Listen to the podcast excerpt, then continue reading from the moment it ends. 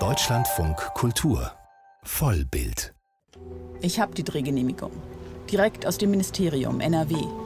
Eine Polizeiwache in Münster. Kaum Verbrechensschwerpunkte, aber jede Menge Alltag. So beginnt der neue Dokumentarfilm von Eva Wolf, Die Wache. Ja, Moritz, der L35 war gerade auf der Rückseite.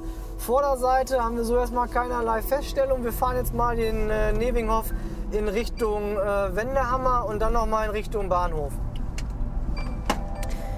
Vier Monate lang hat Eva Wolf Streifenpolizisten begleitet, hat Polizisten auf der Wache gefilmt, Besprechungen der Dienststelle und Randalierer im Gewahrsam. Es ist ein eindrücklicher Blick hinter die Kulissen der Polizei geworden, jenseits von Fernsehkrimibildern und Actionreportagen.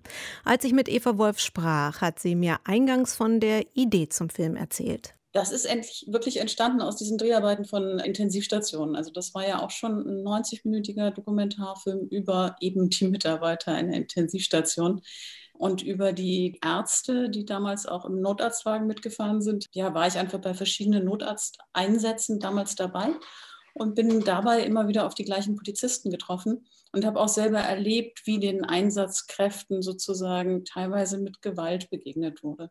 Es ging auch oft um häusliche Gewalt. Das waren auch kleinere Sachen, wo eine verwirrte Person vielleicht mal ausgekühlt wieder aufgegriffen wurde. Da waren Polizisten dabei.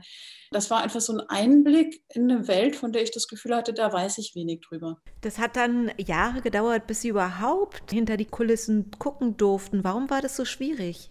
Ja, also einmal muss man sagen, wenn man jetzt bei so einem Dokumentarfilm mitmacht, das ist ja nicht so, dass ich da hinkomme und sage, ich will hier eine Stunde drehen und jetzt geht man von rechts nach links, sondern ich bin die ganze Zeit dabei, über einen Zeitraum von vier Monaten. Und ich bin dann auch nicht immer nur zwei Stunden da, sondern immer die ganze Schicht. Da braucht man natürlich Leute, die sich darauf auch einlassen. Also die sagen, sie können sich das vorstellen, dass sie so viel gefilmt werden. Das ist ja auch was, da braucht man ja auch Vertrauen dann ist es aber auch so, dass die Polizei ja schon, dass die immer versuchen, das Bild von sich sehr stark zu kontrollieren. Und wenn man mich da reinlässt als Filmemacher und ich sage, ihr müsst mir vorher unterschreiben, dass ich machen kann, was ich will, dann können die mich natürlich nicht mehr kontrollieren. Und da ist, glaube ich, so eine Angst da, die gar nicht da sein muss. Jedenfalls hatte ich es, ich habe es in Berlin probiert, ich habe es in Brandenburg probiert. Ich bin überall immer wieder sofort abgelehnt worden. Und dann kamen wir halt nach Nordrhein-Westfalen. Interessanterweise ja nach Münster, was ja auch ein Ort ist, der sehr stark geprägt ist durch den Krimi, ne? durch den Tatort aus Münster mit Axel Prahl und Jan-Josef Liefers.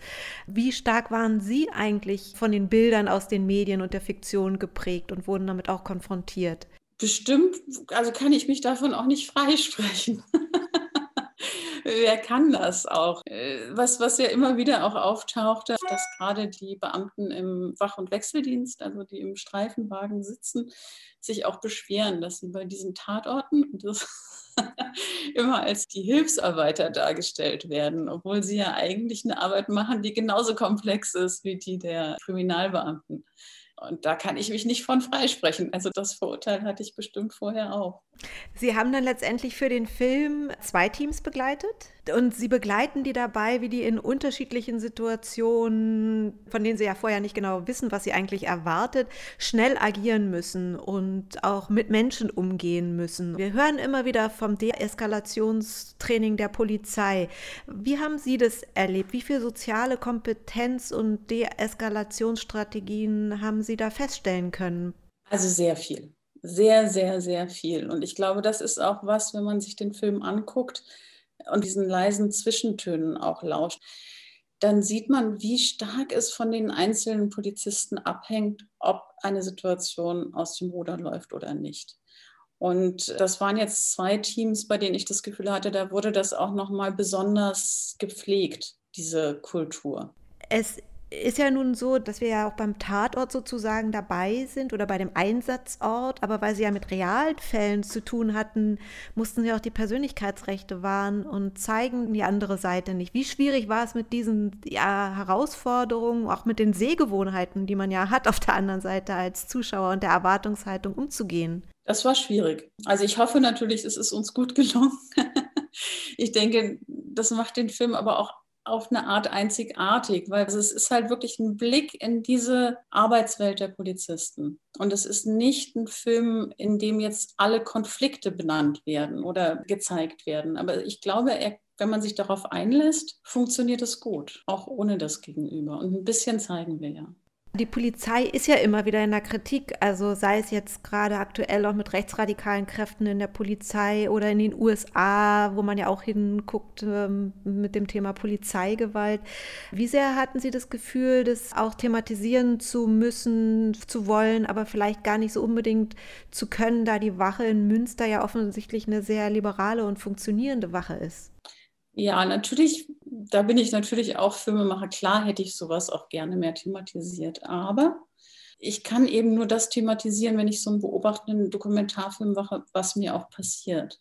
Ich glaube, das sind wichtige Fragen, ja. Und ich glaube aber, das sind wichtige Fragen, über die man auch in anderen Foren sprechen kann. Und bei denen man schon so einen Film wie diesen, der einfach den Alltag zeigt, als Grundlage einer Diskussion nehmen kann. Ja, das ist einfach ein sehr komplexes Thema was mir deutlich geworden ist, ist, wie wichtig das ist, dass wir an dieser Stelle Menschen haben, die damit ganz verantwortungsvoll umgehen, mit dieser Gewalt, die sie ja da auch haben. Und wie wichtig das ist, dass wir Strukturen schaffen, die das fördern. Was würden Sie sich denn wünschen, wenn Menschen den Film sehen? Welche Diskussion vielleicht angestoßen wird oder welch anderer Blick auf die Polizei Ihrer Meinung nach geworfen werden sollte? Also ich fände es einfach schön, wenn eine Diskussion entsteht, in der alle Grautöne auch mit bedacht werden. Wenn es nicht immer nur um dieses Schwarz-Weiß-Denken geht. Also es muss einfach auch für die Sachen, die gut funktionieren, auch einen gewissen Respekt geben. Genauso wie es auch einen genauen Blick darauf geben muss, was nicht funktioniert. Also ich wäre nie dafür, das zu entschuldigen, was Schlechtes passiert. Das muss gesehen werden.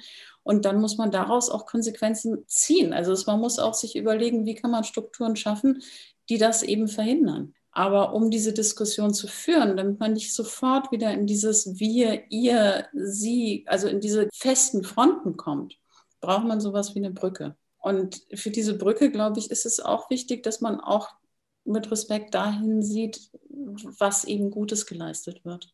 Das sagt die Dokumentarfilmregisseurin Eva Wolf über ihren neuen Film Die Wache. Und den Film können Sie online sehen bei kino-on-demand.com.